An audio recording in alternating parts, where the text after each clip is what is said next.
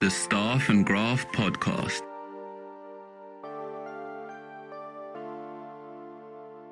This is weird. My lock's been drilled, so I open the door and my steering wheel is missing. You're sausages. You know, you're trying very hard not to get sued. You can have all the talent in the world skating around, but if you don't have a goaltender, it does not matter. Top 10 lists are the worst.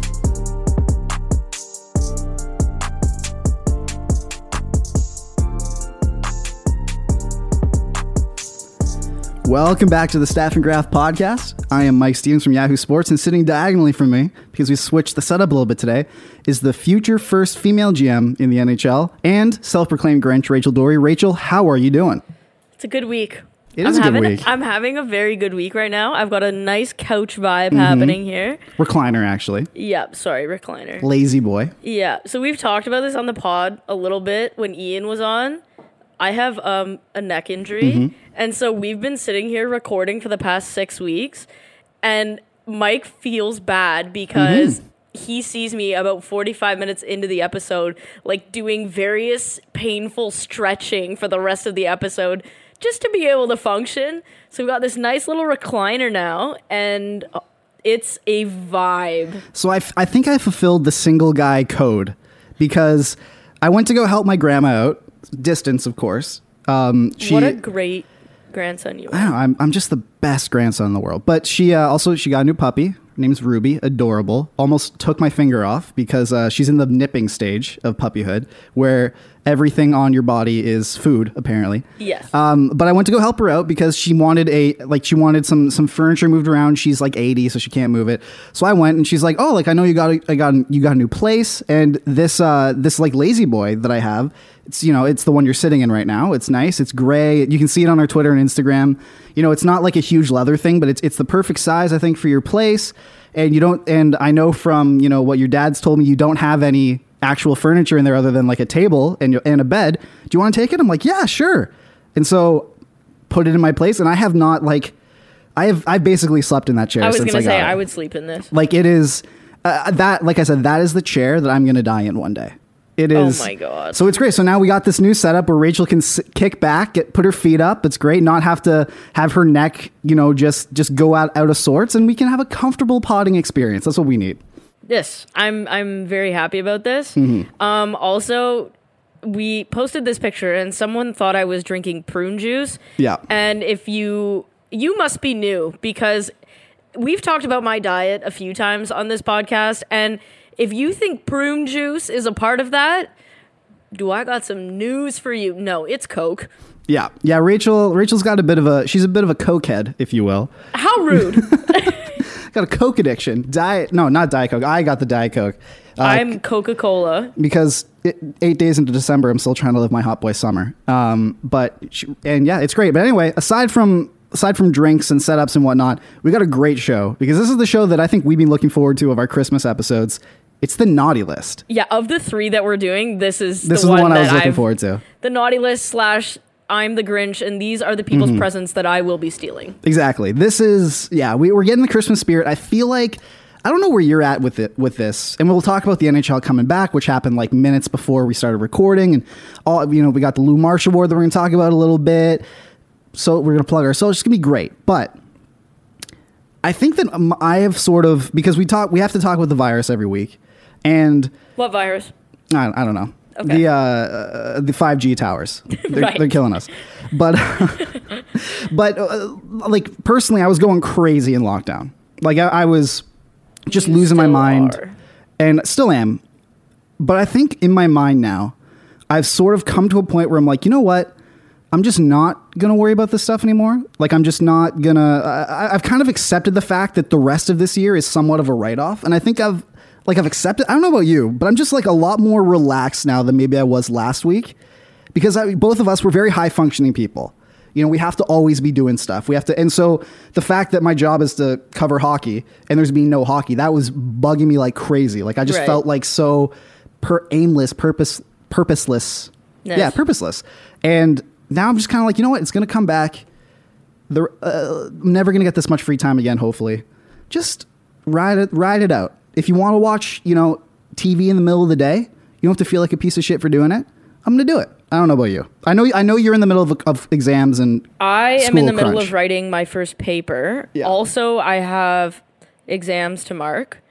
Um, I ended up answering all those student emails, so Oh, that damn. isn't an accomplishment in and of itself. But yeah, I'm less stressed this week than I Mm-hmm. have been in quite some time. it's been a good week. it's it's been a pretty good week. Um, just things in my personal life.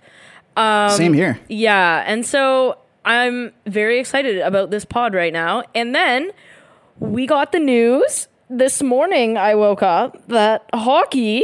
It's coming back, baby. We are going to spend my birthday watching hockey. We are. which is going to be And my fucking birthday. fantastic. And my birthday watching hockey too. right. Yeah. So it's gonna be great. I did not think we were gonna have hockey back for my birthday.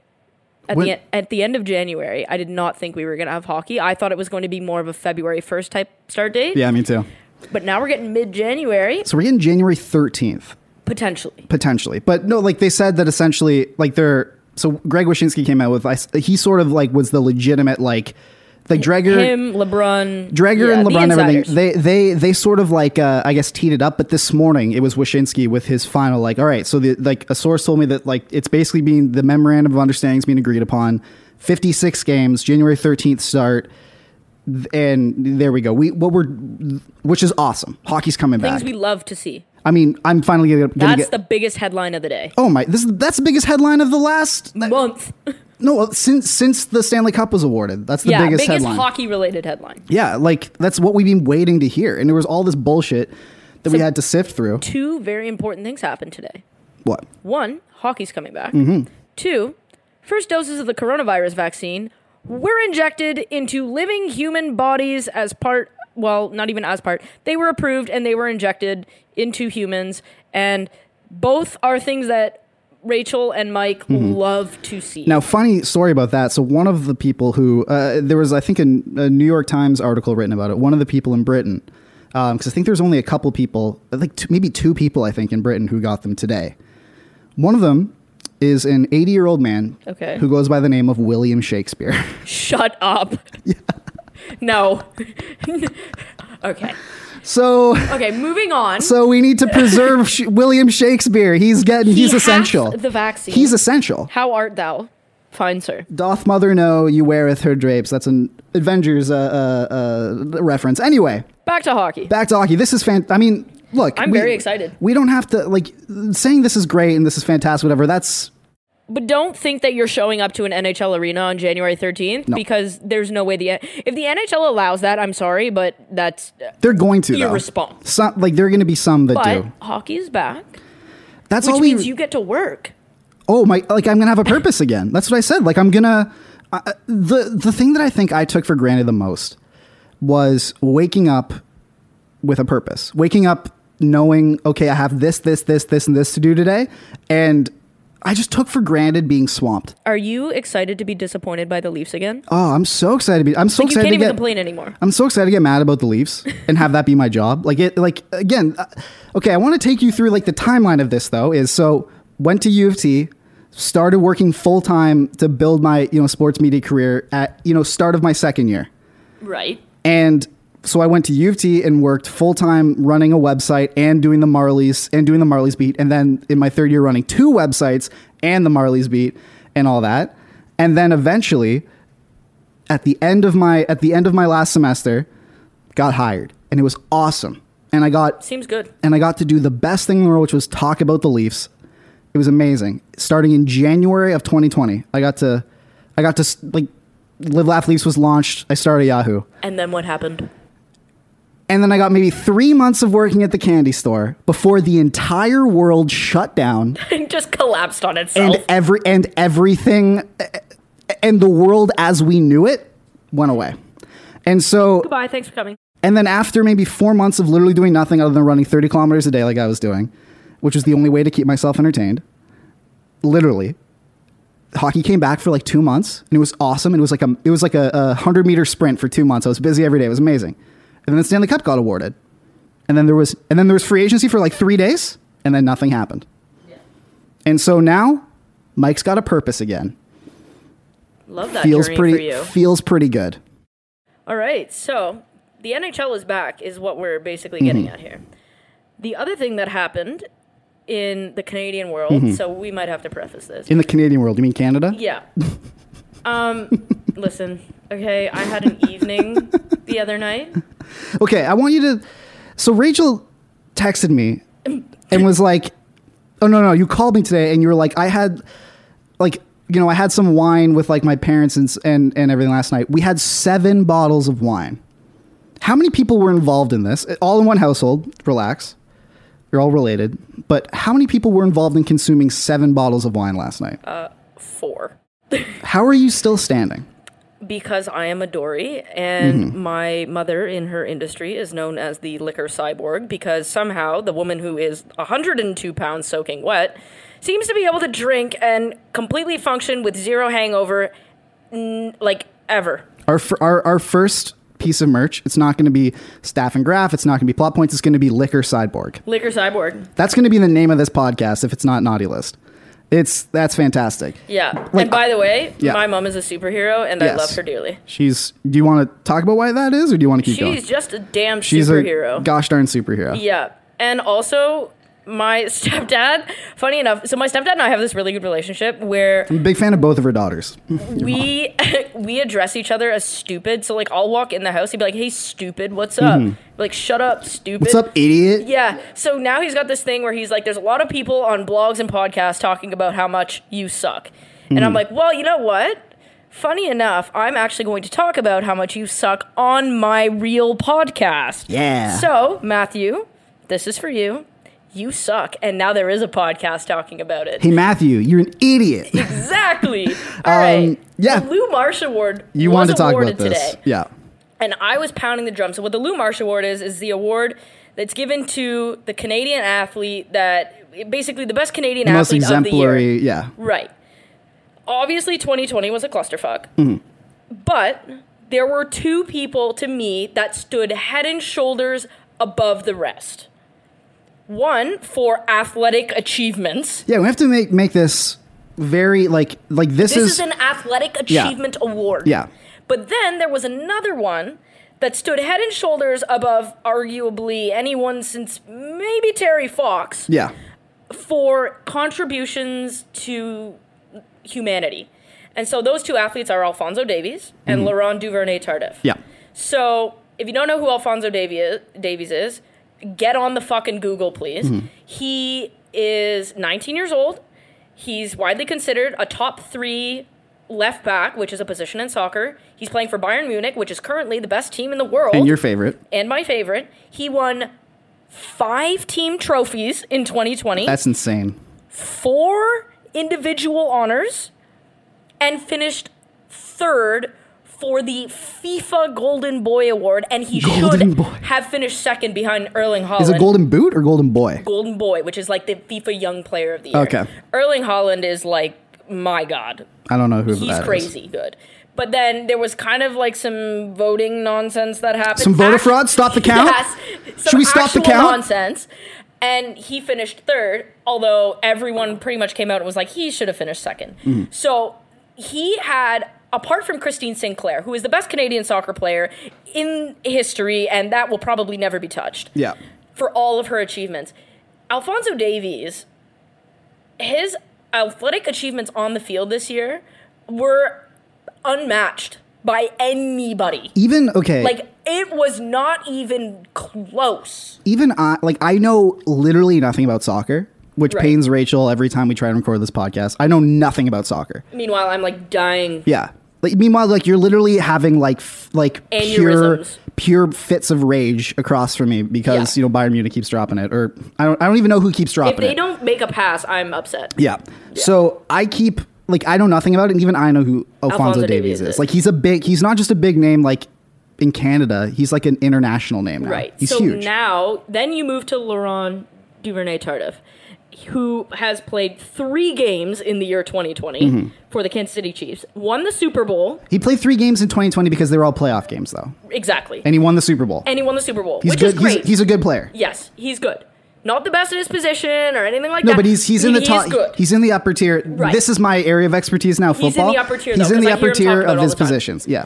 But he has a medical degree from Mm-hmm. McGill University and decided he was going to opt out of the NFL season this year to fight the pandemic in his native country of Canada In Quebec. In Quebec, which, Which is where- getting fucking hammered. yeah, Quebec and Alberta are in big trouble. Yeah. So he decided to opt out of his millions, millions, millions of dollars. It's not even just that. He decided to opt out of a season where the Chiefs will likely go back to back. Right. So it's one of those things, and and he's fighting the pandemic, Mm-hmm. which is so far and away As just the like Mm-hmm. best humanitarian thing that a Canadian athlete, given the circumstances right now, Yeah. Mm-hmm. apart from Black Lives Matter, like that is a separate thing. I think so, yeah. because Black Lives Matter needs to continue after the pandemic. Yeah. but f- given the pandemic, like he's giving up millions of dollars. He's giving up millions to of Put his dollars. life at risk. and a chance to make history. Right. Because there are very few, very So- few teams have ever won back to back. So my proposal is so what happened was for the f- third time in hi- in the history of this award, we have co-winners. Mm-hmm. They're both Davies and Duvernay Tardif. What should have happened is we have the Lou Marsh Award, which is for athletic achievement on the field. That should have gone to Alfonso Davies. But what needs to happen and Mm-hmm. what this committee had the opportunity to do, and I don't think they're going to do it, is create a second award for Canadian athletic achievement in humanitarian. yeah, absolutely. work and call it the Terry Fox Award because Terry For Fox sure. won the Lou Marsh and then famously died while running across Canada to raise money for cancer. So if you create the Terry Fox Award and then every year this country recognizes an athlete Mm-hmm. for doing humanitarian work because I think that's just as important, if not more important. And so I'm happy Absolutely. to see that they're co-winners, but I think this is a fantastic opportunity to legitimately have an award that rewards Canadian athletes for outstanding contribution to the community. Absolutely. And So congratulations to both of them. amazing. But the committee, please create this award because then we we need to be recognizing athletes for more than just on-field achievement, in my opinion. So the votes were split 18 to 18, and then there was one, and, it then- was for Jamal Murray, who Fantastic year. and, yes, and he and but he no. elevated he elevated his game. Like he had a playoff run for the ages. He helped s- almost single handedly eliminate the Clippers, But he also did not but he got bounced in the With third anything. round. Like it, like he got bounced in the Western Conference Finals. And like, yeah, look, he's awesome, but you gotta like like the Lou Marsh Award is reserved for like the most exemplary Canadian like athlete of Bianca the year, Andreescu won it last year And she because she, made- won the U.S. Open. as like what a 19 year old. I think yeah, nineteen. Yeah, like she's Like incredible. Penny All- Alexiak won it the year that she won like I think it was like five medals at the Olympics. Like Mm-hmm. as we're like a talking kid too. She's a kid. Like, top, top. So that's the Lou Marsh Award. but Um, yeah, those are the headlines because those No, are the we big also ones. got- and now we we, also got our socials. We got to plug because we, got some fun shit coming in the new year. yeah. This is gonna be This is a, gonna be a big headline come January sixth. yeah. So we got we we we're on Instagram now. Follow it. Staff, Staff graph, Graph Pod. Staff graph pod is great. You know we're bumping and we got we got some fun stuff coming. So make sure to like if you think it's fun now, just It's wait. Mm-hmm. about to get a whole lot more fun. We also have merch coming. yeah, buddy. And I'm not just talking staff and graph merch. Like we have It's gonna be if fun. You know what some of our taglines are? Those are included. It's gonna be fun. So we will let you guys know when that goes up, but we're working on it right now, and we got to look at um, some of the finalized Mm-hmm. designs. they look just pretty before- pretty. The drip is uh the drip is pretty hard. I'm not gonna Right. lie. Um. So trending up. Plot points. Trending up is the Staff and Graph podcast. Trending down, unfortunately, this one's near and dear to my heart, and I promised Rachel I wouldn't talk about it for too long, so I won't. But movie theaters. So Warner Brothers over the weekend announced that essentially they're going to, and I, I guess this kind of makes business sense because movie theaters won't fully be open even after there's a va- there's a vaccine. It's still going to like like returning to actual normal life is still going to be a trickle down effect, kind of. So it makes business sense, but Warner Brothers announced that their entire 2020 slate of movies. That includes like The Matrix 4, The Suicide Squad, like all this other all of these really really big movies. They got a huge slate, the Dune remake, huge slate. They're all going to be released tandem in theaters and on HBO Max for streaming. And as someone whose favorite thing to do before the world shut down was to go s- go to a movie theater like as much as I possibly could, go see a movie on my own as much as I possibly could. This is a bummer, man, because this could threaten the viability of movie theaters' survival moving forward. This could yeah, and that sucks. this sucks. Like what I and it's not even like I Like love Mm-hmm. I'm not a big movie person. I didn't see The Dark Knight until Mike until I showed you. forced me to watch And it like you a lit- month and a half ago. Yeah, and and no, there's more than that. Was it's we're in it? I don't- December. That was like July. Like Okay, yeah, August. time is a social construct. It at is, this point. but um, like one of the best. What I love about movie theaters is it's one of the last. Like it's such a unique experience in our modern world now. Like how often do you go in? Like do strangers walk into one communal place, disconnect from the outside world? Usually, if you're if you're not a dick and keep having your I'll phone, yell on. at you if you have yeah. your phone on. Well, I've gotten I've gotten into like legitimate fights with people. I've also okay. So here's the deal. I was that kid in like upper elementary school who would go and buy a package of nibs and sit in the back and throw them at people. like I was that Hell that yeah. shithead. I don't obviously do that anymore. I knew there was a reason we were friends. but that was me. Um, but yeah, I mean, I guess yeah, I, I feel bad because that's It like sucks. your that's your vibe. That's my thing. That's I've been saying this on the podcast ever since we started. What's the one thing you're going to do?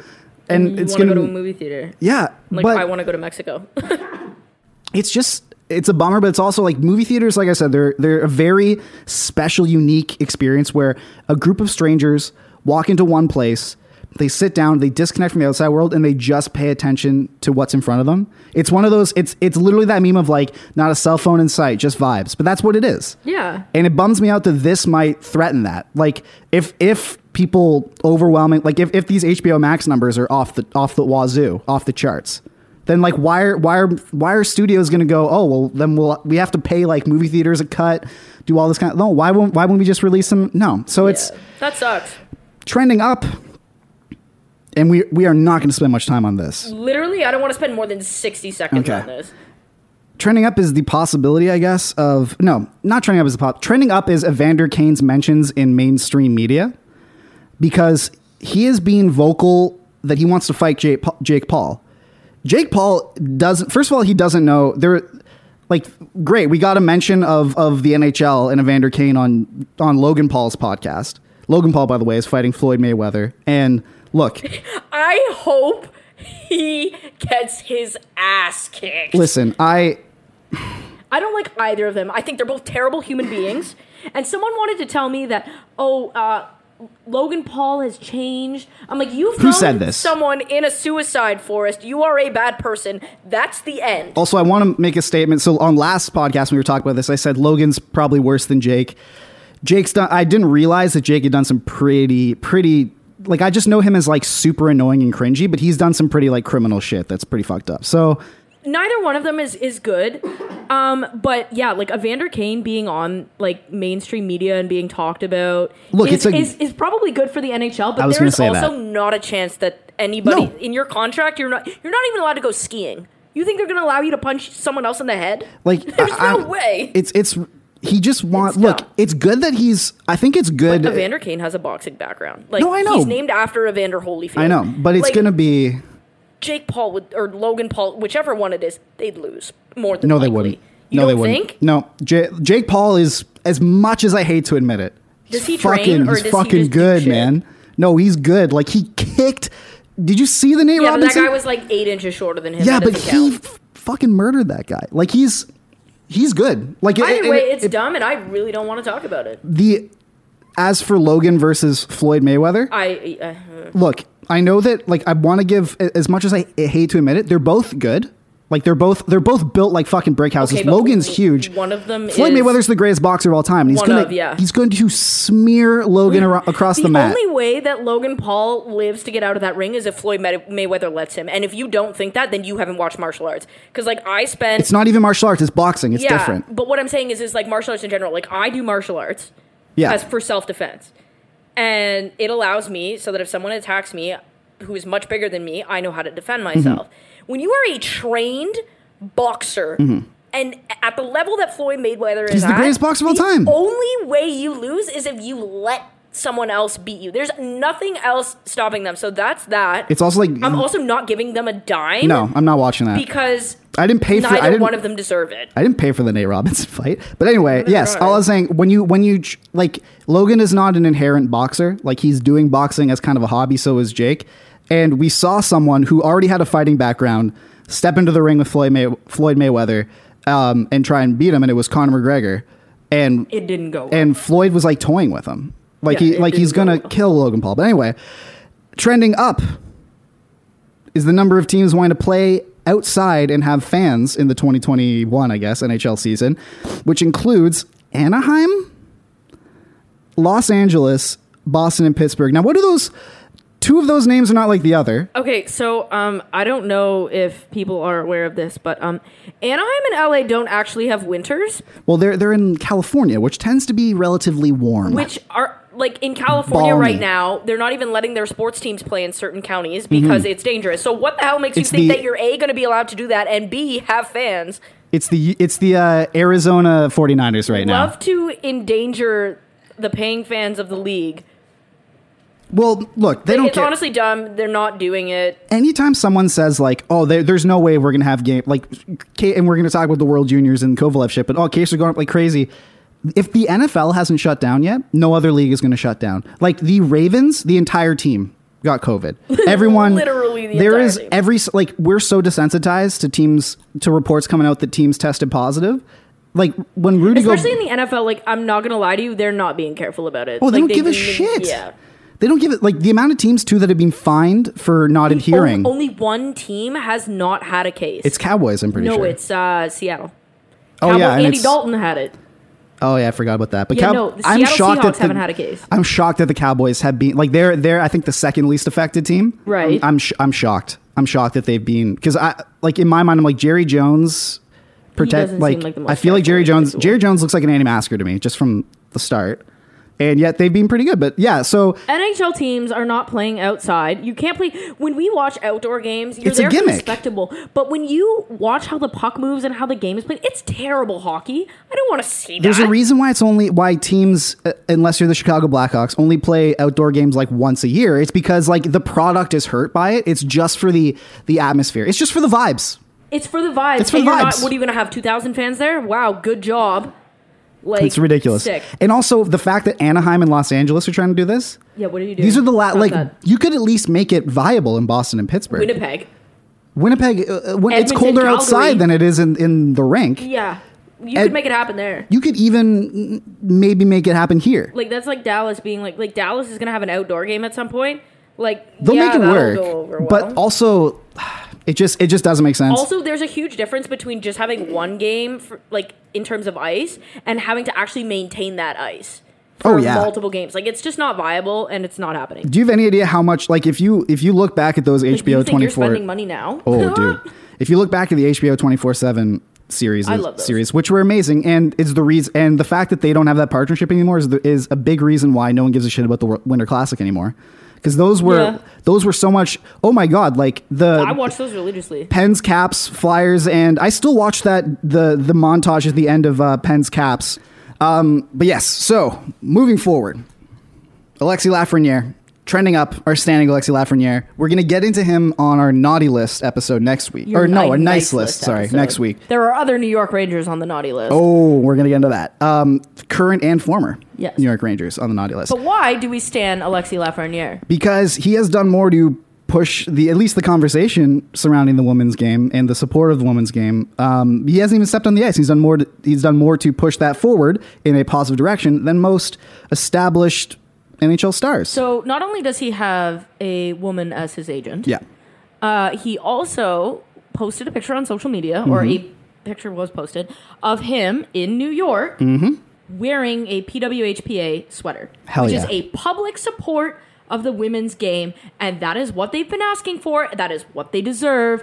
And now to see a star, a, that is a bona fide star. Yep. Alexi Lafreniere is a First bona fide overall star in the New York Rangers organization. in Ma- he's wearing it in Madison Square Garden. Yeah, I'm pretty like sure. this is one of the biggest organizations in the NHL. Mm-hmm. And he is outwardly supporting this. He knows there are eyes on him. He knows his platform matters.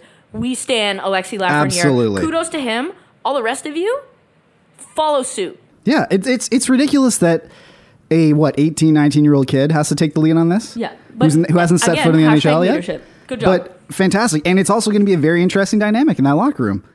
Right. Because- speaking of which, Let's Let's get go into the in naughty list. To the naughty list slash the Grinch list because Absolutely. I have mine on my phone. I didn't want Rachel to see it. we so got some we got some shit. Also, so we're gonna go through ours and then we're Mm-hmm. gonna go through some, of the ones that were submitted. and I'm not happy about one of them. because I'm not gonna lie to you, there were some really good ones submitted. Yeah, there were ones that I, I I didn't see coming. Rachel, would you like to start us off as the Grinch yourself? Yeah. On the naughty list, um, Mike Smith and Miko Koskinen, so the Edmonton goalies in the playoffs specifically. Mm-hmm. Yeah. Um, so I don't know if anyone's heard. Connor McDavid plays for the Edmonton Oilers. Did you know? No, I didn't. Okay, so This is news to me. yeah, he is really fun to watch. Also, did you know? And Also didn't when know that. the Edmonton goaltending decides to give up an average of four goals a game and have a eight six eight save percentage, That's shockingly bad. that is like you got to be actively trying to be that bad. And so we only got four games of Connor McDavid and Leon Draisaitl because the Edmonton goaltending could not get it together, and Connor McDavid literally scored probably the goal of the playoffs in those four games. Oh, yeah. with that speed through the neutral zone, that goal is etched in my brain. is disgusting. So the Edmonton goaltending is on the naughty list because they robbed the hockey world of more McDavid and Dreisaitl. So if you're an Edmonton goalie, get your shit together, please. So you see that stat line, right? You see the the four goals against, eight six eight save percentage. You know, qualifiers bounce to the the second lowest seeded team. Right. And as the GM, of the Oilers, and again, we've said you know they've made some tidy business. Who also made the naughty list, by the way? really? The Chicago Blackhawks. oh, the Chicago on the Blackhawks. naughty Yeah, I list. thought you meant the Oil- like Ken Holland, but you know the Oilers they did some tidy business in this offseason. but it might not Tidy matter business. because they saw that stat line and they went, let's run it back. Let's do it. That was one of the poorer decisions. let's we have Miko Koskinen and you know Mike Smith's hitting free agency, and it's the most it's the deepest free agent slash RFA goaltending market in possibly NHL free agent history, like at least Yeah. of, the, of the cap era. Nope, let's run it back. Yeah. It clearly worked so well Great last job, time. guys. Let's let's do it. So they're on my naughty list. Who's on yours? Well, there's so many, Rachel, but obviously we're gonna have to do off the top top here. The Tony, the the the, the Tony and Brendan racism hour, right off the hop. It's the it's mainly it's Tony D'Angelo. He's obviously on the naughty list. He's a piece of garbage. He, you know, He's he's the top of the naughty list. he's again like he, he's the bane. I'm sure he's the bane of New York Rangers PR's uh, existence. He is the anti Alexi Lafreniere. yeah, it's he's he's an elite offensive defenseman, I'd say, but he's a terrible defensive defenseman. He's someone you know who supports a white supremacist, um, who su- who supports people who support that white supremacist, who Has bad takes. has in bad general. takes, who just seems to search his name on Twitter and then attack you know paying fans for their opinions. Um, has said has has said many times, oh, you know, I don't want to talk about politics on my Twitter, and then immediately go into talking politics on his Twitter. Tries to start a podcast um, with again the Brendan and, the Brendan and Tony or the Tony and Brendan Racism Hour, which is uh, supposed to it's called Watch Your Tone. It's supposed to have a I different think conver- Mm-hmm. Avery, the Avery Sports Show, pointed this out to us. Like both members of this podcast Yes. are They're trash. firmly on the naughty list. So it's it's a, a yeah. So clearly a- at the top of the list, if Tony D'Angelo was to get any presents this year, I sincerely hope his MAGA hat gets lost in the mail or falls out of Santa's sleigh or something like that. Because it's you suck, dude. And again, like if you hear this, I'll be happy to have an Evander Kane slash. J- I'll, I'll we'll be the undercard on that. I will fight you because I can I can take Jake Paul. I can take you. And that's there we go. And Connor is clearly our, our producer is clearly going to mess with my audio on that one like he did last week, and I don't care. But anyway, Tony D'Angelo clearly the uh, uh, the lead off on he's batting lead off on my naughty list. But at the same time, like we knew that We been new. we being new. Rachel, hit me with yours. NHL owners for a laundry list of reasons. This could be any year. This could be any but year. the top two this year, the top two reasons hit me. cutting their staff's pay during a pandemic where most of these staff are like dependent upon these jobs or they're going to be on food stamps like jeremy jacobs refusing to pay his staff meanwhile I- i mean jeremy jacobs is not great he's the owner of the boston bruins um so I had him on my Yeah, naughty list, the so I COVID guess you might as well just the COVID the COVID cuts ridiculous NHL ownership, but then reneging on the PA after you negotiated a contract literally during the pandemic. Um like you're you're either lying or you're just not a good person. I think it might be a little bit of both, but they're firmly on the naughty list for those two reasons for me. Just because you, every NHL owner is in a pos- in a far better position than anyone working part time for their organization.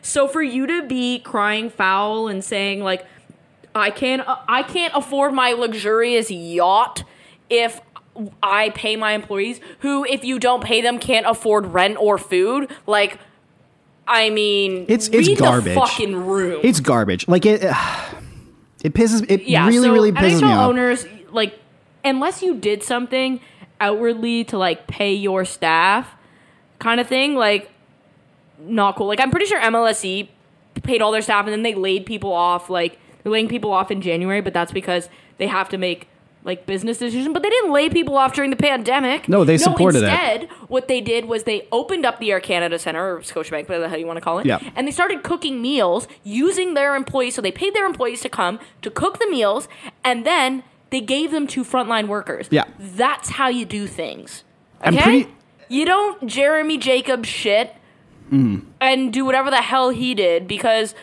God, like, yeah, you- Correct they're on me if the naughty I'm list. correct me if I'm wrong, but I'm pretty sure the Bruins were the only the, were the only team to not put some plan together to pay their arena workers, their arena staffers. Yeah, like even the Sens did it. Like I'm pretty I'm pretty sure every team either got shamed Had into some- got shamed to do it or put together a, a plan or a structure or something, and the Bruins just stood pat. J- and Jeremy as Jacobs one of the richest teams. and Jeremy Jacobs is in the top five. Like his, I'm pretty sure his net his net worth is 3.3 billion. I'm pretty sure. And Yeah. obviously, that's not all liquid. Like I get, people are always, are always like, "Oh, Jeff Bezos could end homelessness," and he could, but also, but a lot of that, a lot of his net worth isn't like liquid. But at the same time, like you, it is Don't give so, me this nonsense that it you is can't so afford to easy. pay your- It Yeah. is so easy to pay your staff a living wage during unprecedented times. Like it, it's un- unbelievable. Anyway, You're just, yeah, you're just not a good person. So like, yeah, all, you're between the reneging on the PA and crying foul there, and the COVID cuts, like on the naughty list. Get the f- just get out. So my next one's a melding of all of these, uh, uh, of a bunch of just just a terrible situation that we covered. We've covered before and we've talked ad nauseum. So I'm not going to spend too much time And on it. our fans rightly pointed this out to us. So thank you for sending these in.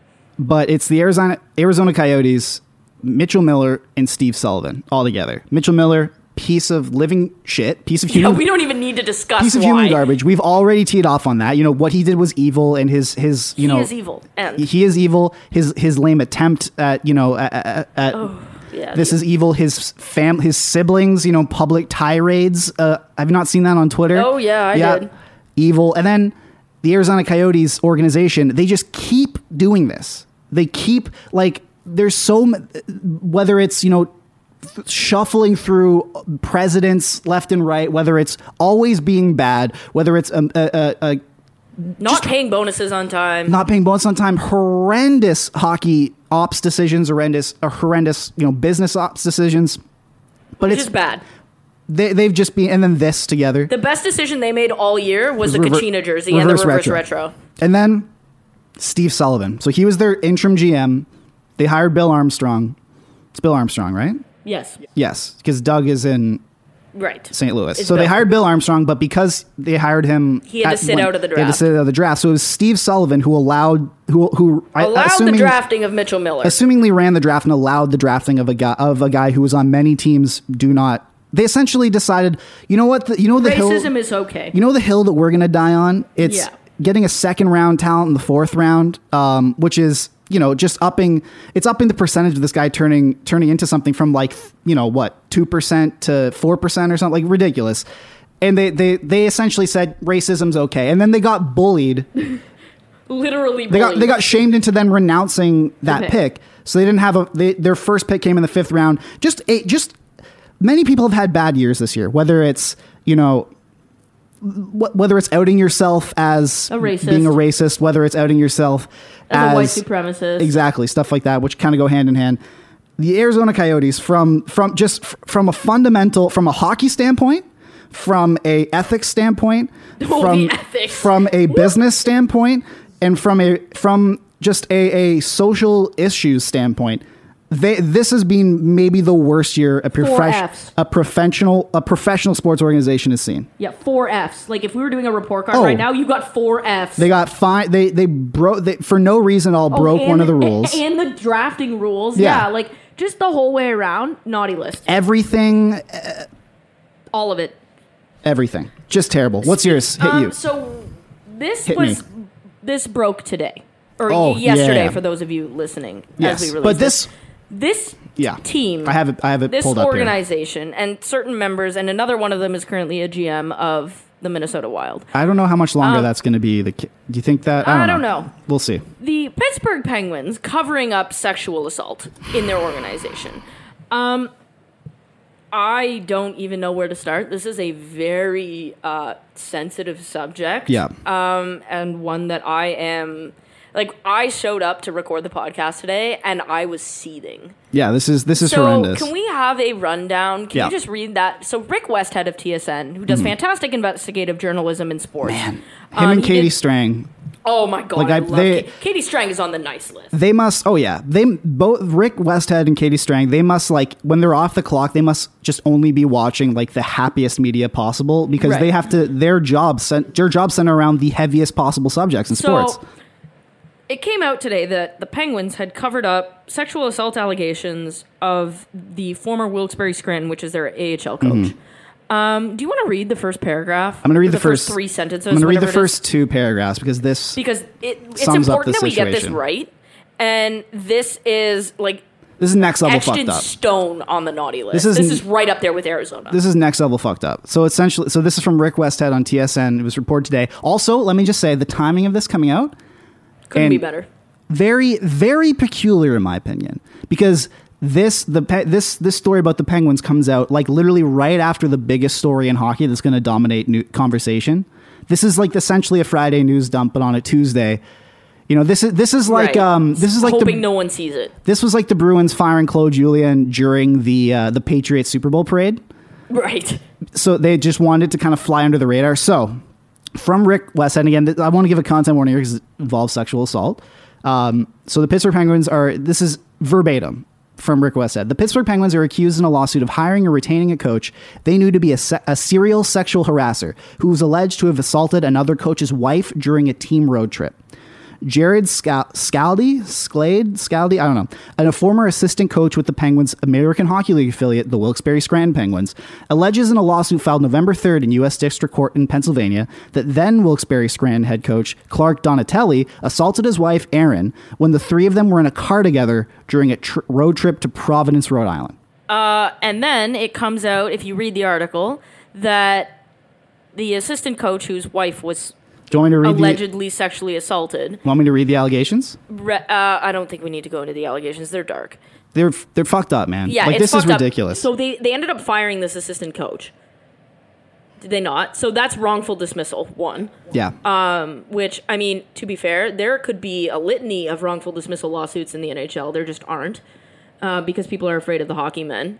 we need to stop being afraid of the hockey men. Yeah. So I think all in all, like if these allegations come out as true, not only should the Penguins have to be paying a lot of money, but And there draft needs to picks. be a criminal trial.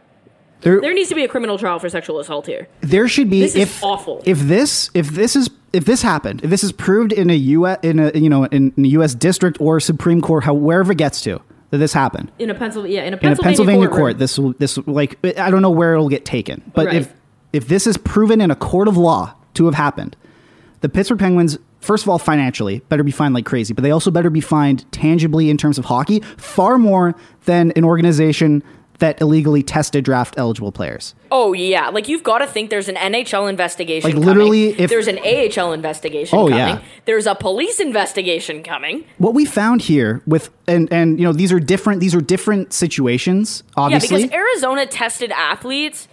It's not illegal. No, I know. Sexual assault is illegal. So is aiding and abetting it. they're yeah, covering it up all Yeah. that kind of stuff um Not okay. and then wrongful dismissal that's illegal as well but there's we, what we've been learning now i think from from the year you know from the end of 2019 and all through 2020 especially in hockey well only in hockey is where i'm going to go with this is that it seems like people think it, just because they're in the ahl they can get away with a lot of shit Yep. Bill Peters, like it's a, uh, again a different And situation. He did get away with it because now he's coaching in the KHL. Yes, but at least he lost his NHL job, his Right. dream NHL job or whatever. So there's some retribution there. But like I don't think he would have done that in an NHL room what he did. And I don't think that if an NHL coach Did this. like if an NHL coach did this, first of all, we'd either be hearing about this or it would be like or I don't think he would have like okay. There are a lot of things that get covered up yes. uh, within professional sports. Um, but like, I, like, okay, I'm not gonna sit here and say what the Coyotes did or what the Rockford Ice Hogs did was acceptable. It very It's much very much was not, no. it was horrendous. But this is a crime. no. Like You should go this to jail is a for this. crime. Like like um what's his name? You could have a criminal record for this, Clark Donatelli. Clark Donatelli should like serve time for this. if if the allegations yes. are true, If if this is proven to be true in a court of law, we have to say that he should be he should serve time for this. yes. This is So, disgusting. so he's on the naughty list. The Penguins are on the naughty list. Bill Guerin is on the lo- naughty list, and uh, quite honestly, like this, uh, my blood was boiling. oh, me too. We both this When is both. I saw this this morning, I yeah, if you are if you're comfortable enough to continue di- diving into the story, read Rick, Rick Westhead's report. report on this yeah, to give the to to see the exact situation and what in in how this unfolded because I think that also demonstrates just as like demonstrates an the astounding culture problem. but also yeah the an astounding culture problem and an astounding consciousness of guilt i guess on uh on the on the part of the, Peng- the person Pittsburgh Penguins. no but also on uh on donatelli himself allegedly Yeah. on donatelli himself it's insane um okay my next one on the naughty list And this was kind of goes out saying steve simmons Why? What did he do? where do you even begin Brian Burke called him out on Dangle's Oh, I podcast, know. and I was like, King. steve simmons called or i'm pretty sure Bramberg didn't call him an idiot on Yeah, he did. He Daniel's goes, pod- you got yeah. idiots like Steve Yeah. Simmons, and I was like, yes, Brian. So there's a difference. like I keep so so I, I the last couple weeks we've been talking about how to grow hockey, and I say that that hockey needs a Steve uh, uh, a, Stephen A. Smith, and not a Steve Simmons. people, and then people will go, well, what's the difference between Stephen A. Smith and and like I'm like Steve Simmons. The biggest problem I have with Steve Stephen A. Simmons, Smith is intelligent. yes, but for also one. the biggest problem I have with Stephen with uh, Steve Simmons is that he'll look at any situation and he'll go, how can I turn this negative, and how can I how can I incite rage at something? Right. Whereas at least Stephen A. Smith is like, he'll give credit where it's due. He's big on both sides. So if it's negative, he's extremely negative. Mm-hmm. But if it's positive, he's like, this is the best player of all time. But he, like, he, yes, exactly. Like, that was a great there's impression. no in between. Like, I remember when Steph Curry won the MVP award, he's like, this is the greatest shooter of all time. And, like, he Stephen- probably is. Stephen A. Smith has said some pretty controversial stuff too. Like he was talking. My my favorite my favorite clip on the internet of anything is when he's talking about Phil Jackson running the New York Knicks, Yes. and he goes, "Phil Jackson, his first move as the executive was to sign Lamar Odom, who is on crack, like on on E ESPN." And that's like you know, if, if an Maybe any, don't say that. Maybe don't say that. Again, it's hilarious, and I, and Lamar Odom, I'm pretty sure, has been Not very, cool to make fun of people with addiction. but he's been very upfront to be like, yes, I've had problems, and we Yeah. can joke about that. But it's like, But Jesus. Steve Simmons, he is he is heel. everything. I just want you to be genuine. That's all I want in looking like when I write stuff, and I'm not look, I'm I'm not a, a, a prolific journalist, just getting started, right? but. People read my stuff. You have ethics, though. People read my stuff. I have somewhat of a platform. So You're not reporting people's COVID cases No. against Now- their wishes, the thing about like so because that was huge. If I That don't was like awful. something, uh, I'm going to write about how I don't like it. If I like something, I'm going to write out how I like it. I am very upfront in saying I was wrong. This person proved me wrong. This, you know, uh, uh, and and to Stephen A's credit, he does that too. He shit all over the Raptors, then he was especially like, "I was wrong." especially up until they were down two nothing in by Milwaukee, uh, or, uh, two nothing two nothing against Milwaukee. I think at the end of at the end of their their championship run, and then they end up rattling off four straight and bouncing Milwaukee. And he literally was like, "Well, the Raptors have proven what the Raptors have done. They've proven to everyone that we are all colossal idiots and we don't know what we're talking." Like he's he's able to do that. He's, Steve Simmons he's, he's not afraid to admit his mistakes, and he deserves credit for that. and most reporters they'll like But he also doesn't violate people's Yes. pers- like and and the thing about like I, the biggest advice and uh, life advice but also you know advice that i've been given you know in my media career is like just pick choose the hills you want to die on like not every hill's worth dying on it, something can happen your battles. like that's why you see on twitter everyone just but like just choose the hill you want to die on you don't have to and you can't die on every hill if the fourth li- if dennis mulligan on the fourth line instead of the second is is a hill you want to die on great but that's, not, a great choice So you know, you know what's funny that you bring up Steve Simmons. My friend, I have actually have a few that are in Ryerson. you have a couple journalism. friends Yeah, I- it's congratulations shocking. Um, and he texted me. He was like, "You'll never guess what we spoke oh about in class yes today." this is fantastic And I was like, "What happened?" And I actually didn't say it like that. I said, "What happened?" Um, and he said that they were talking about journalism ethics, Mm-hmm. and the professor yeah of journalism at a university used Steve Simmons as the poster boy of what not to do. for what not to do and for Incredible. what not ethics was. So then I tweeted this because I found this I to be saw that, fucking yeah. incredible. And Aaron Karolnik, who works for TSN Mm-hmm. and also is a journalism professor at Centennial, which is deeply concerning. Well, what is the problem with Steve Simmons? If you don't see What do you mean? What's the problem with if Steve? you Oh my don't God. see the ethics violations that come with the type of journalism that Steve Simmons does, then we need to have a discussion about your ethics. Because when you're being used by someone who has a PhD to teach journalism and impart wisdom on the next generation of journalists, when you are being used as the example of what not to do, you are doing something wrong because these academics don't just pick and choose things out of thin air. I know this because I'm currently writing a fucking paper and it's got to be peer reviewed and it's got to go through a panel and it's got to go through I have to defend it twice and like all this shit like these pe- they don't just slap PhD beside your name. No. And you can't just teach whatever the hell you want. Like they're these people are educated to the highest level in this field and they're using Steve Simmons as an example.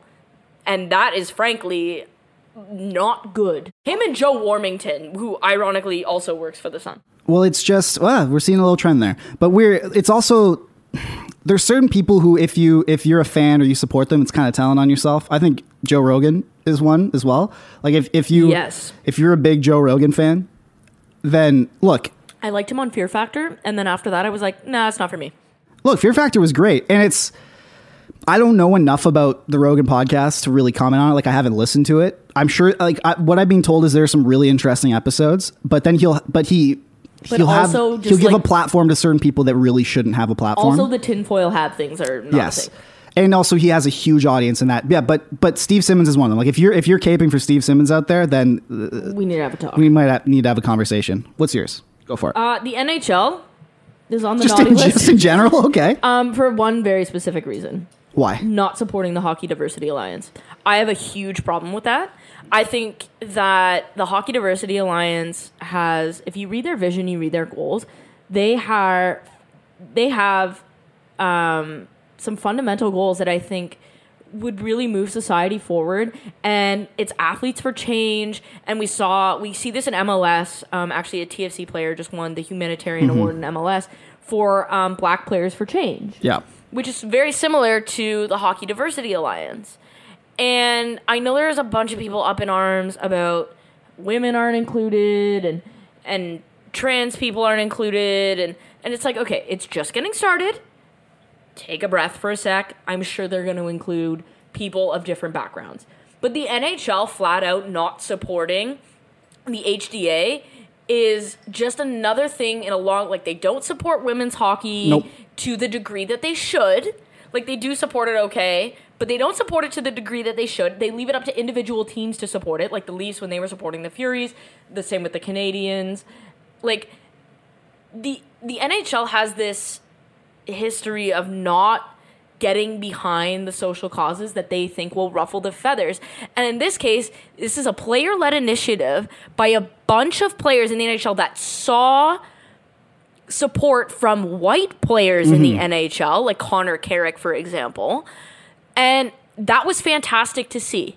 It was fantastic to see the white players, Blake Wheeler, uh, John Tavares, like there were a bunch of them that came out in support of the HDA, but they let the members of the HDA have their voice because it's important that they have their voice.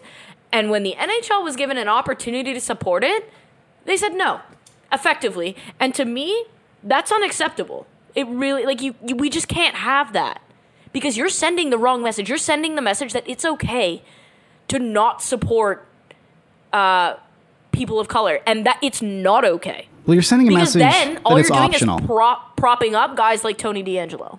And You're we s- don't need that. you're sending a message that supporting a diver- uh, supporting diversity in your sport in the lifeblood of your company product is optional. And it shouldn't be. It, this is not a this is gross. not a, this is not a trend. This is not a style you want to want to you know put yourself behind. This is like life or death for a lot of people. So it it yeah, hundred percent. Um, it, but we've we mentioned it before, but like it's almost a good thing that the uh, that the the HDA Can do what the, and is grow not how yeah they want. because they're not just a PR wing of the NHL now. Anytime another racist thing happens. They, like They can It, speak would- it was out. going to be. I was going. to I was a little worried when it was when they were trying to get partnered But to- because to, not support it at all, No, to it- it's me ridiculous. Is ridiculous, yeah. But I was a little worried when it, when they first got partnered, I guess, or not partnered, but when when they were trying to make that work, because I was worried that basically what will happen is another thing like this, another another you know racist or in- you know something that that will um, exclude like an exclusionist thing will happen. Like let's say let's take the Dale Town thing for example Perfect example. and and the NHL will then use the HDA as their like PR wing to come out and say like no it's everything's fine like Yeah, well, no I don't want now that they can either. now they can comment and say anything and not have to worry about you know being like towing the company line because there is no company ni- line now Line. they're, an They're independent Their own. yeah but, I would say I'm commending the players, especially the white ones who um, supported this and and propped up these voices because it's important, and the fact that the NHL hasn't and and continues to be very wishy washy with. Mm-hmm. Social issues to me, uh, yeah, you you belong on the naughty Yeah. list for that, especially this year, um, where we've seen some movement on some social issues and, and some really positive movement, and so Mm-hmm. and I you don't want to be a part of that and yeah, to just not want to. doesn't make sense to me First of all, to not even want to be at the forefront of that is concerning to me. No, But but- the but NHL Rachel- being at the forefront of anything is But Ra- not a Rachel thing. we skate for black lives though Yeah, that's and not that's all enough. that matters. That doesn't cut it. no that's all that matters we skate for black lives Yeah, that I'm Ridiculous. Sorry, but that doesn't cut it. my and on a lighter note next next uh, uh, person on my naughty list is Connor Carrick's hockey butt because it has no right to be it has no right to be that big. Have you did you see? Okay, I'm gonna I'm gonna show you a picture. I'm gonna text you a picture actually because it'll be easier. Um, Connor Carrick posted a a, a video. he is so healthy, It- it like makes me mindset, so healthy, insecure. body is um, rock solid. Um, his food, he's constantly posting about his food at like uh, Health Kitchen and and like I had heard about this when I was in New Jersey, um, but like yeah, like he's doing everything he possibly Take a look at can the picture to, I just to sent you. ready his body. it's absurd. Who need, who need a booty? That's absurd. So Connor Carrick, he posted a, a video on his Instagram story the other day. No, uh, uh, not on story, on his actual just like Instagram of him stretching. So on the Right. naughty list is Connor Carrick's ass because that there is no there is no uh, no right to be that big. That's that's ins- that's the biggest ass I've seen on a man.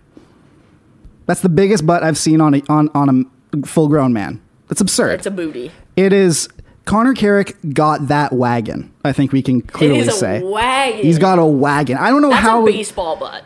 oh I, I don't know how he gets uh, that's like a brazilian influencer butt like i don't know i don't know how he gets up i don't know how he gets up and down the ice just towing that wagon behind him it's absurd so 100% i, I would put him on the naughty on the nice list but no how dare it be that big it makes me feel very insecure about my own butt You should feel insecure. I should. Well, anytime I anytime I look at Connor Carrick, I'm like, God damn, dude. Like, yeah. So, um, yeah, Connor Carrick's butt on the naughty list.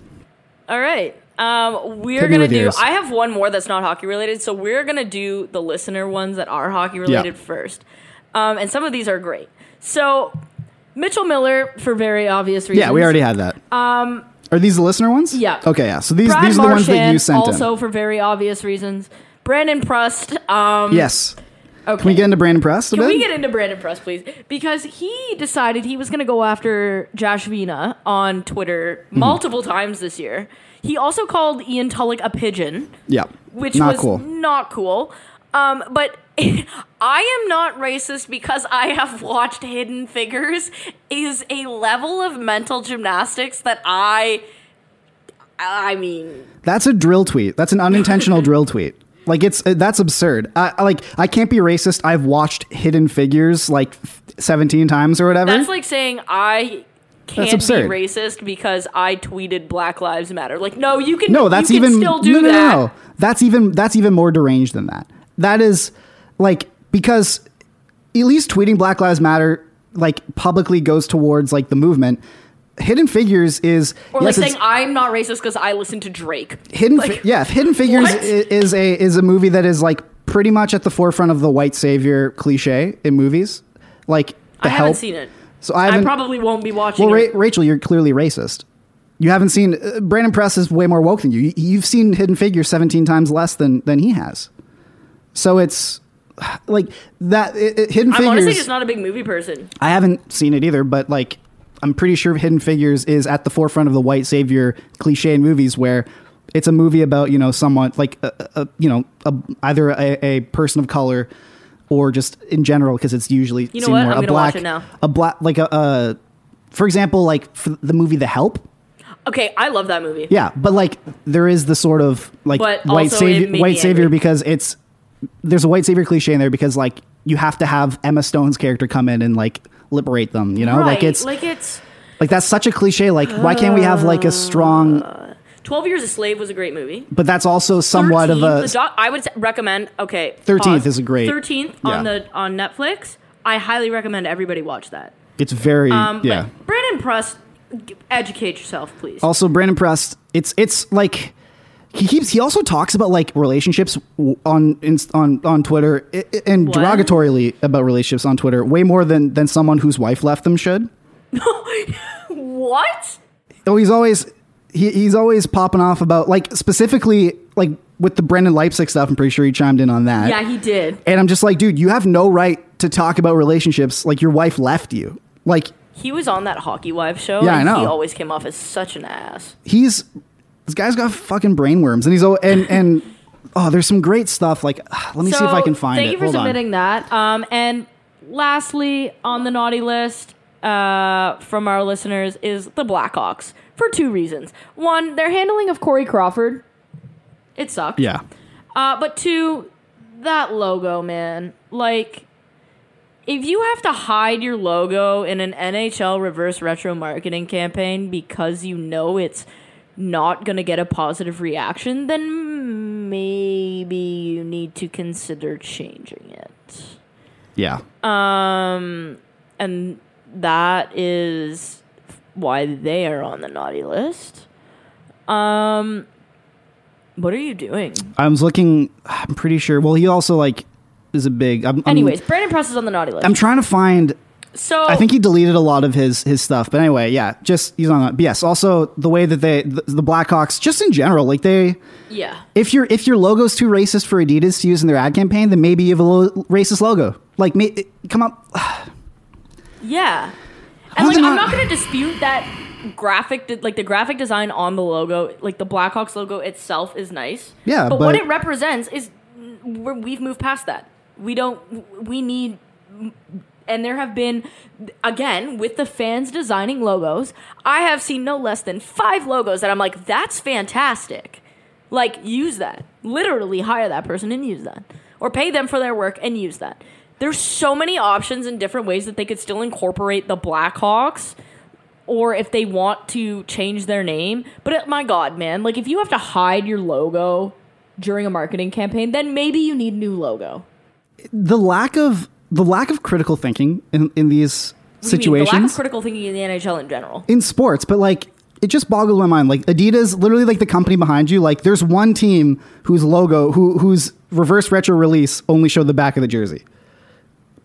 Do you not take that as a sign that maybe maybe this is not a great This is not the vibe we should be putting maybe this out. is not the image you know we should be staking our brand on and it also annoys me that everyone's like tradition you know it's been there for so long like yeah man like s- slavery had a had a run for a So very did long time Prohibition. So to Got like that one out. things change. Society moves forward. Society moves past the need for these things or realizes Advancement, evolution. like in you know ideological advancement we've we've realized that your logo is deeply hurtful to a, a, group of very a very people. large group of people and you're profiting off a derogatory image of, of them Yeah, it's not cool. I, I really don't think that's great. I don't think that's kosher. Like I, No. I, I I'm not I'm not behind that. I Uh, so don't love that. yeah. Um, there's another one on our fan submitted naughty list that that annoyed me a little bit. Okay. So what what was it, Rachel? you. So one of the fans, let me pull it up here. I originally, for like whatever reason, glossed over it because I thought they said both of us, and I was like, I'm not gonna participate with that. But then you brought it up, so I went back and looked. Well, I was because I was checking our, our new Instagram account, Staffcraft Pod. Follow it, and one of and so we put We're gonna out be you doing know, giveaways on there, so you Exactly. actually might want to follow it. we put out we put out a uh, a call like you know if, if who who you want to be on the naughty list, send us in. And we got a bunch Who of great should ones. Rachel take away presents from? Exactly. We got you know we've read a lot of the nice ones. We still have you know we still have some more to go. One of them was Mikey for sure. Why? How the hell is Rachel both the staff and graph part of the podcast?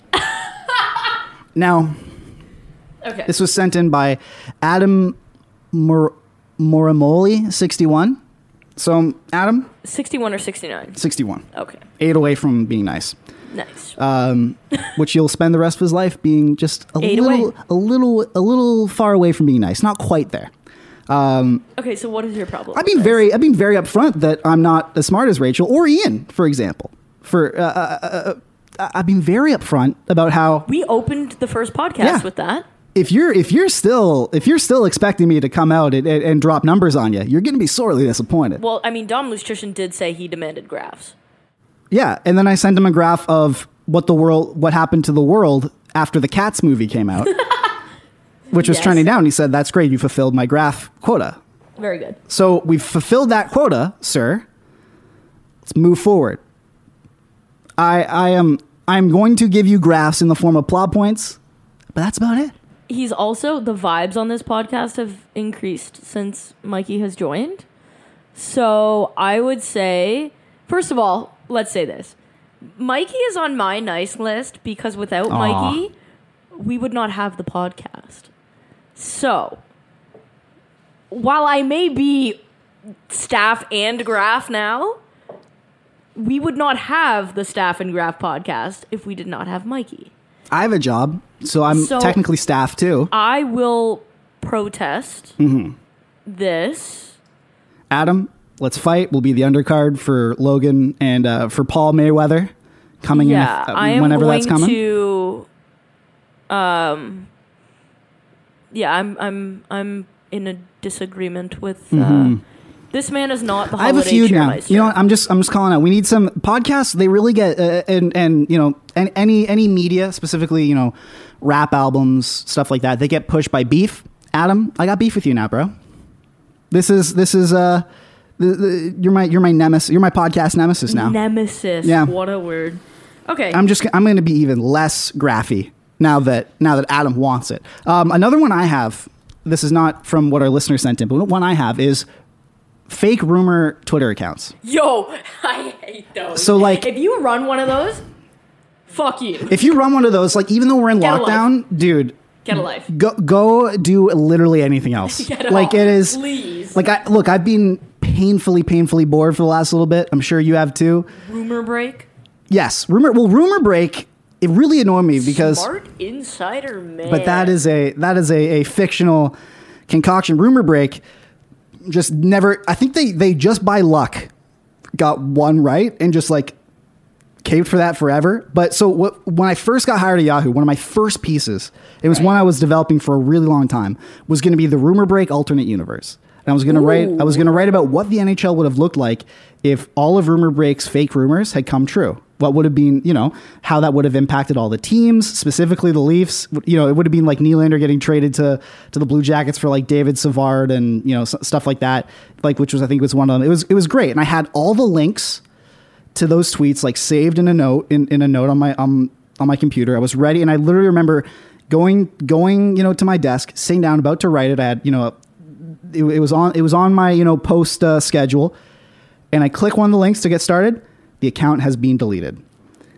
So not only am I pissed at Rumor Break for just being just be, being a waste of digital ink by being out there, but then the one time I was going to use him or her specifically, I'm thinking it's a him. I don't. I think women are far too smart to do something like that. It's that's definitely a guy thing.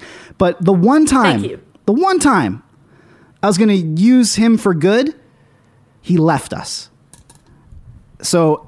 It, but all like, it, but it's not just rumor break. It's or the it's, rumor aggregators, those are fun. it's it's any it's it's any um it's any account that just makes fake rumors like mike mike literis for example you got one thing on the trevor moore trade which as well broke my heart um and then you use and then everyone's like oh this guy's this guy has an inside track he knows what it is and he's been wrong ever since so guys I appreciate the like the Batman photo or whatever the hell it is. we know we know that you don't know anything yeah so maybe tr- stop trying to pull the wool I love that they don't ever like there's no shame no one reputable actually like tweets at them, but I tweet something about the Devils and people are like, "Well, actually." And I'm like, "Dude, like every single time, every single time when rumor break existed, every single time they put out something that was just ridiculous, I literally would quote tweet and be like, "If this is true, I will like, Eat I my will, shoes. I will change my like header to your logo, and just like keep it forever." And it's and I've been so confident that it's just never come true.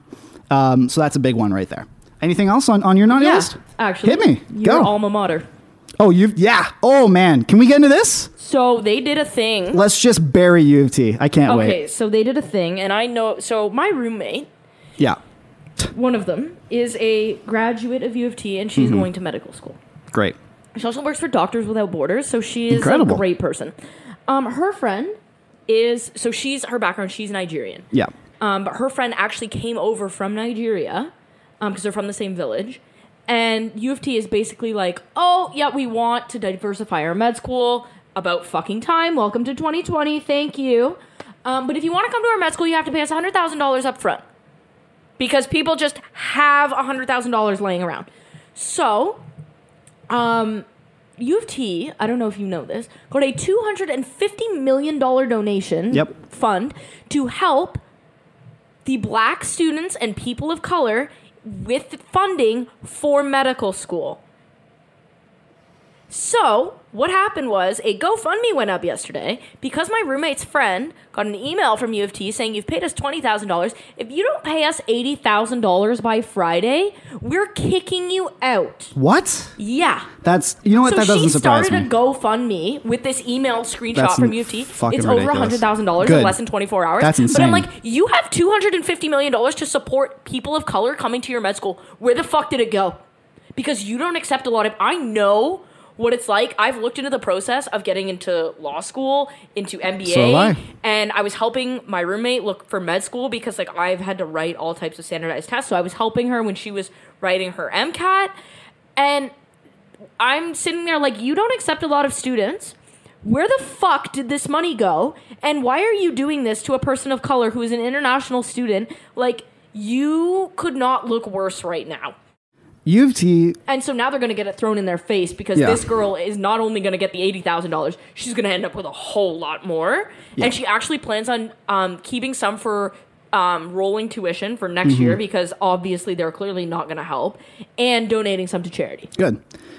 You, so U of T, By the way, my roommate, the other roommate, so Oh, I have God. multiple roommates. My other roommate likes to tell me that U of T does um, great things for mental health. And from what I know from every other person that's attended U of T, you included, is that is very not true. what you're going to know from what I'm about to say. So U of T, so I went to U of T. You know, I, I have a degree from there. Went there for for university. Those were like I like U U of T was one of the one of if not the hardest experiences I've ever been And they're through. very, they're a prestigious school. Like, let's get that out of they're the way. number one. s- They're the number one school in of the- Canada. Yeah, they're, they're and they're easily- top 20 in the world. Yeah. They're 16, I think. This is this they they pride themselves in being called the Harvard of the North. And it's a great and the only First of all, I also wasn't like I got into Western. I pretty I got into Queens, got into Waterloo, all with like partial academic scholarships, but my parents, specifically my mom, forced me to go to U of T, whatever. But it's one thing to, to get forced to go to a school like that. It's another thing to kind of live through what they put their students through and sh- see how much they care about them, which is zero. U of T does not care about their students. Right, because they're getting your money and they don't care. I got I rem- like what what was really I think it was I think it was the first year. Um, so after our first winter break when I came back, I got a note I got an email on my on my U of T email account, and it was "Welcome back, student number one zero whatever." And I'm like, you couldn't even p- generate like have a bot generate my name. It had to be the Yeah. student number. It is.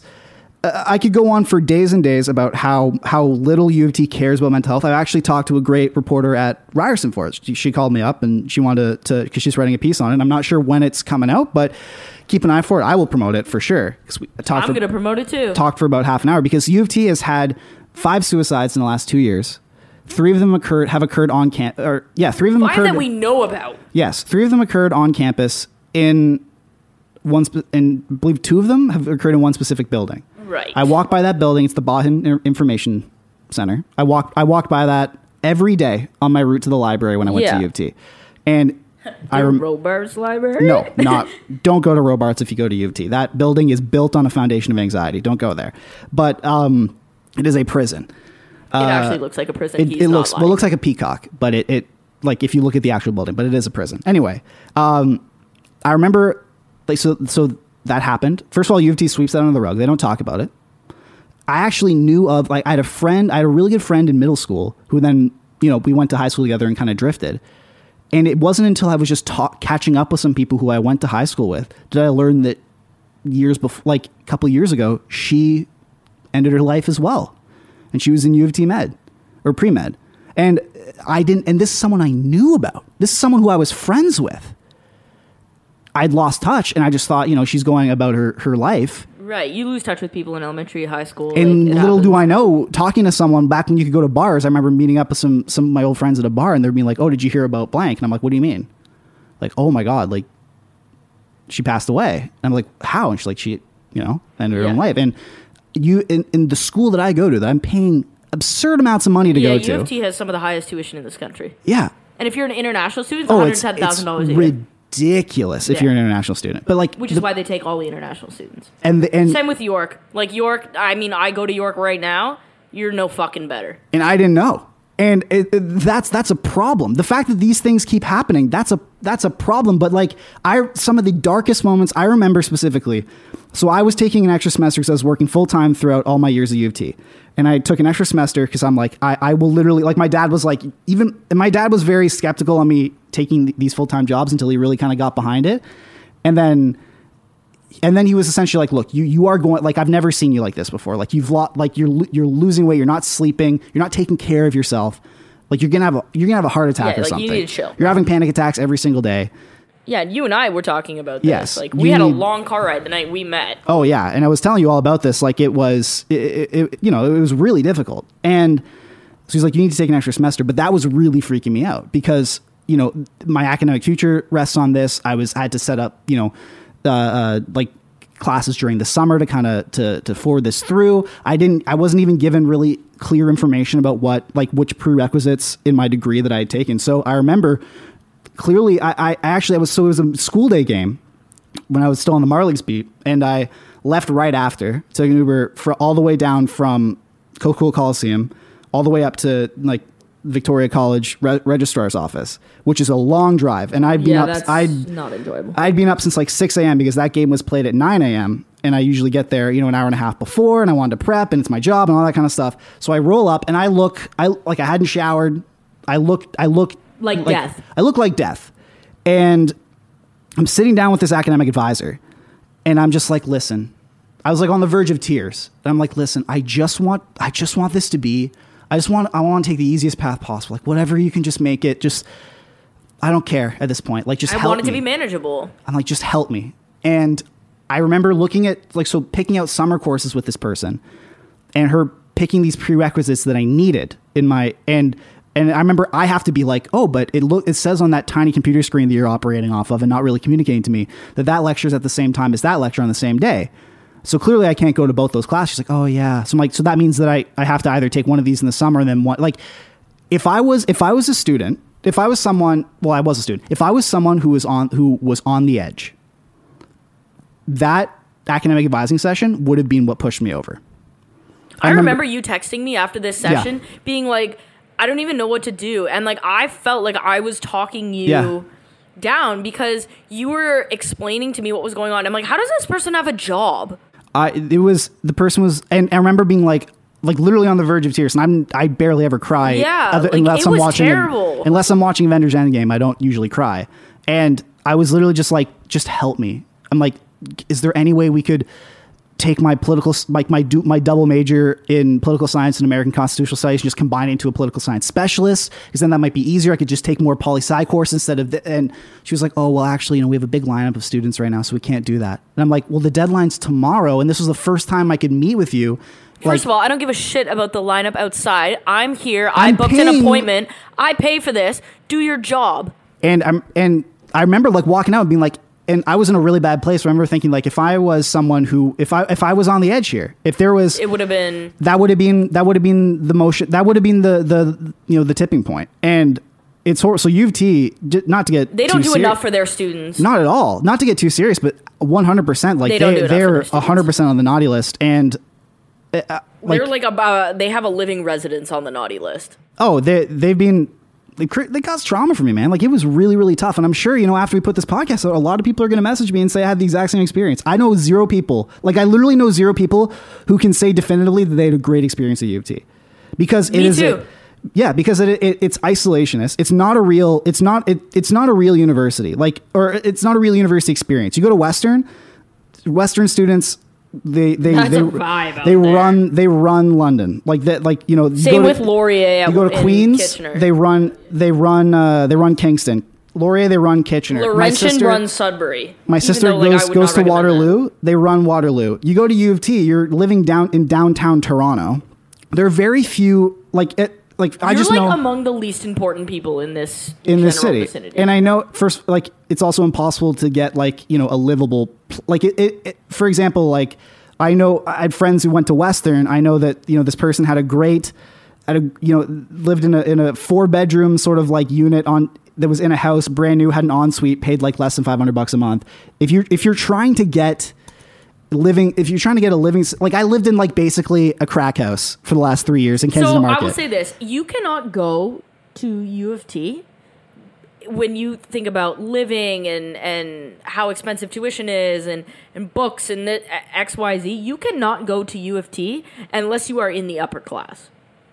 You genuinely You can't. cannot attend U of T unless your family is already in the upper middle class at minimum because it is just too expensive.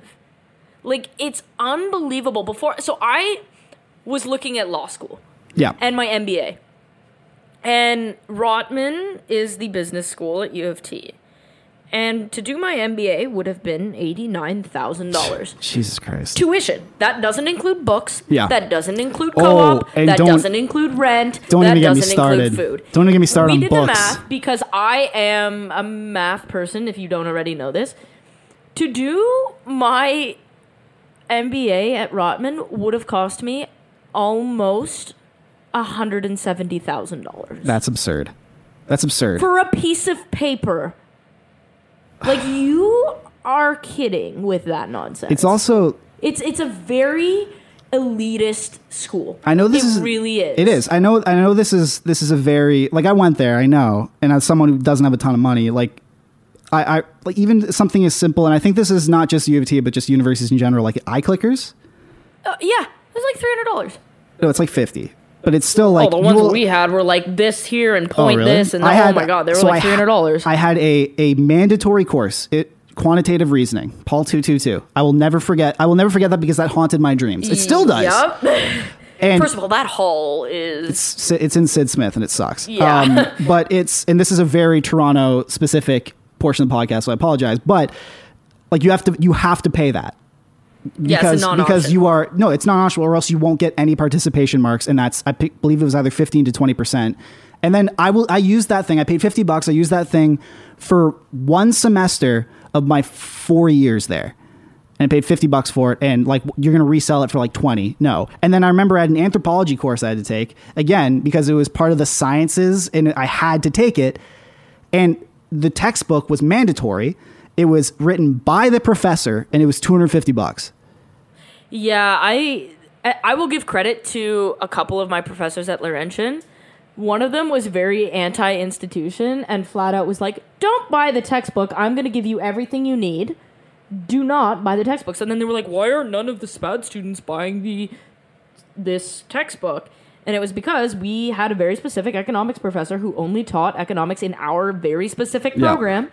And he was very like, I didn't write this book. You do not need to spend $390 on it. I will tell you everything you need to know.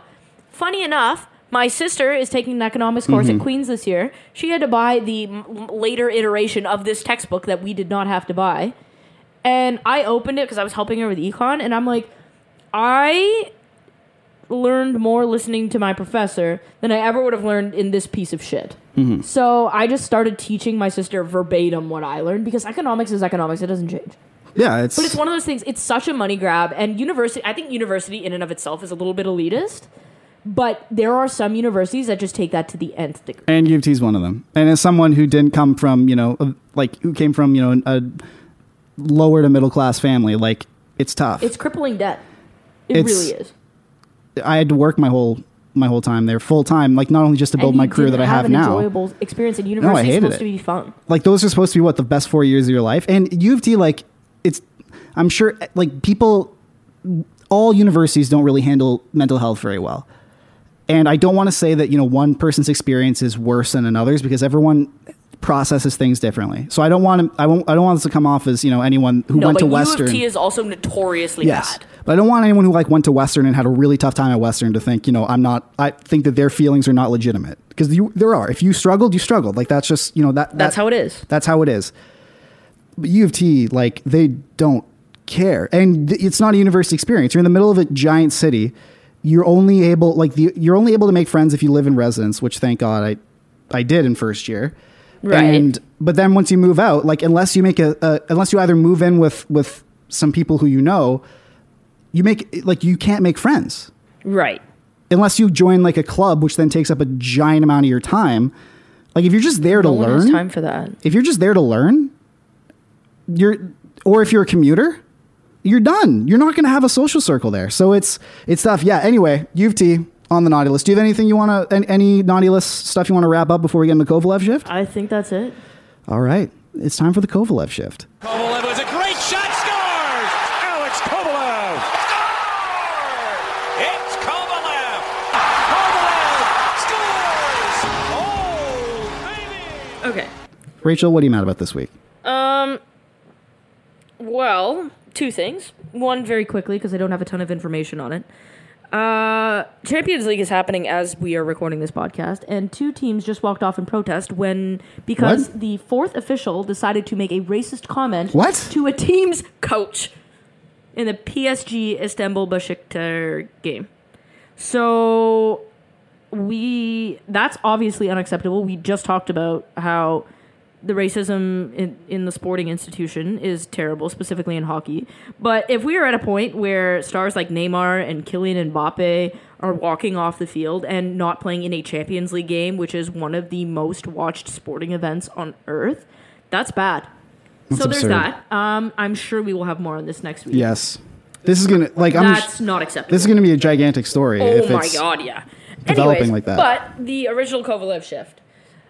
So the World Juniors Mm-hmm.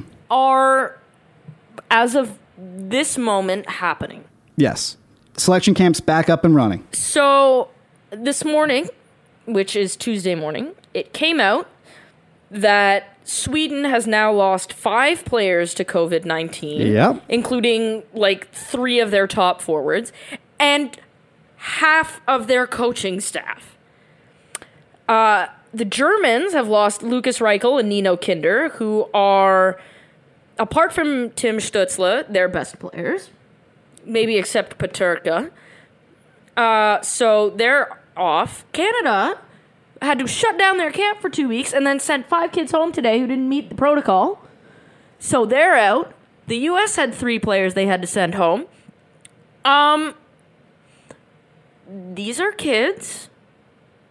Do we really need to be having this tournament?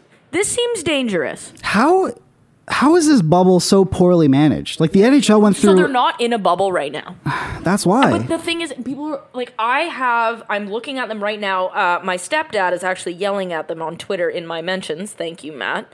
Matt, you're stupid. By the way. Um, you're stupid. Yeah. uh, Saying that, well, they're going to be in a bubble. It's going to be fine. The bubble's not going to be fine if they bring COVID into the bubble with them.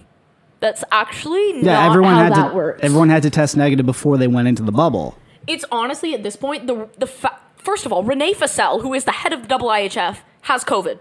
Yeah. So like, mm, but the fact that the World Juniors is happening, and I understand TSN pays a ton of money to broadcast this, but at the same time, Sportsnet pays a ton of money for NHL games, and that entire situation earlier cost them money.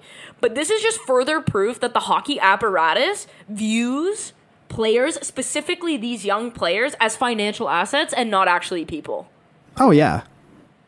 It's terrible. You're putting These are kids. These are like, kids. These are literally ki- under 20. Most of these kids are 17 and 18. Maybe Hmm. like 19 if you play for Canada, but like the Germans, the Slovaks, like all of the European teams with the exception of Russia are basically all 17 and 18 year olds with a few 19 year olds. These kids don't even have the ability, they're not even legal adults in their countries you can't yet. vote. They can't vote. Can't drink. Can't, they can't go to the military Yeah. like none of that and and we're gonna risk their health and it's so not. that we can watch them play hockey it's also like incentivizing them like because they clearly like playing in the world juniors at like for europeans specifically is like that is a huge seminal moment that's a huge honor it's, and it's a, considered a huge seminal moment in your hockey but i bet career you if you asked these players you could play in the world juniors or have the potential of career long well i think they would i think they would say yeah i want to play i want to play in the world juniors i think i think they would make that Really? decision and i think so but I, i, don't think their parents would though. Exactly. No, no, but I think they would say, I want to do that. And I think allowing them to take that risk and not incentivize them to take acceptable. that risk is really irresponsible. That's Yeah. like, like it, the it's, head of the governing body for this tournament has covid-19 yeah. So, uh, like you, the he basis, can't even show up in edmonton anymore the basis of you saying it's safe. Well, like for example, so, like Rudy Giuliani has COVID nineteen, and okay we've- but he was taking negative precautions yeah, but Rudy Giuliani is being a big, you know, oh, it's totally safe, it's going to be fine. Like, is it though well, so I, I It's not. I pulled up. Oh, I, it went so, away. Okay, we've got young kids, and we're gonna have this tournament that's not gonna have fans, so it's gonna be a made-for-TV event. You're pulling these kids away from their families at Christmas time when it's already been a tough year. Like this just seems wholly unnecessary. Not even seems. This is wholly unnecessary, and you are harming. Yeah. These kids. So Rudy Giuliani on October 20th, 2020 tweeted, I think it's highly likely that these people that have contracted the China virus got it from having sex from with barnyard animals. And then So now he has it. So did he have sex and then with on the Dec- barnyard yeah, and then on animal? December 6th, Trump tweeted, Rudy Giuliani by far the greatest mayor in the history of NYC and who has been working tirelessly exposing the most corrupt election in the history of the USA has tested positive. so something something's not adding up here, Ru- Rudy. What were you what were you up to? But yes, so it, By the way, we should point out you do not get COVID by having sex no, you with do barnyard not do that. animals. Still, like it's not over just because the vaccine's coming out soon. Like that doesn't mean it's over. Wear a mask. It's I see But, you like, and my we- dad each week. That's it. You're you, I I don't understand. Like putting obviously, kids at risk, no matter what. these guys aren't even getting paid. Let's also No. point that out. At least the NHL players are getting paid. You've contracts to uphold And a union to s- help to, Mm-hmm. you. to answer to. There's no union. These kids are 17 and 18 and 19. You're sending these kids off into a petri dish where they might contract a virus that not only has like crippled the world at this point, but could lead them to having car- like li- not just career threatening, but lifelong health implications. Like it's scar tissue on your lungs, It- Heart problems, breathing problems, like, it's- everything. It's so dangerous. For what? Like for what? for like sorry, but like for Latvia to get to get trounced eight nothing by Canada in an empty arena on Boxing Day, and, and then what you go and then like it doesn't. If you have if the Olympics is going to get postponed, you're not better than the Olympics. Like ju- I, I don't understand. Yeah, like it's just. Or if you're not it's going to run asinine. it, you could make like if if, if stop you're treating these kids like financial assets and actually take a second and be like, hmm, what are the long term effects of playing in this tournament potentially. if you're a pl- like you're a player in the NHL and we saw a bunch of them opt out, it's like okay, well you have like you're not going to lose your you're not going to lose your earnings, you're not going to lose your career, whatever. But these are kids who are trying to make a name for themselves and the World Juniors like we know it inflates people's value in draft years Tim in Stutzla, hello. or even just like on as a prospect in terms of just being viewed by the world like that's a hu- that's the biggest it's stage the biggest it's the stage. biggest stage for for junior amateur hockey. hockey. yeah for junior hockey so there like you don't have the the luxury of a union supporting you opting out and you not having and like you not losing potential like future earnings and you not like they they essentially aside from the the allure of this tournament like if you're if you're someone who's trying to climb up draft boards or you're someone who's trying to prove yourself as a prospect who just got drafted like you essentially have to play in this tournament you think and so for you to for them to Kind of be putting the players in this position. Yeah, that's it's already really stressful irresponsible. enough being a teenager. yeah This does not need to be added to it. so that's yeah Not to mention the whole thing of you've been taken away from your family for well over a month. Oh yeah, Like missing missing the holidays with them. Yeah. you know uh, uh, the, this the is intense arguably pressure. one of the years where like you need to be with your immediate family. I already have a problem with how much we've we've built up the World Juniors because of the backlash and pressure that's placed on. Oh yeah, like Maxime children, Comtois getting children. bullied. Like a 16 year old, if you mess up in this term, 16, 17 year old. Like if I was, I would have not have been able to take that kind of criticism when I was 16 or 17. It's unbelievable. And and this and we build it up like it, it- it's it's absurd. So yeah, I- I, I think it's what- gotta yeah, you can't be playing. what I'm they're sorry. doing is just ridiculous. The fact that you know people are drop like players and staffers, I mean, are dropping left and right to this thing, and they're still forging ahead. Like, at what point do we have to?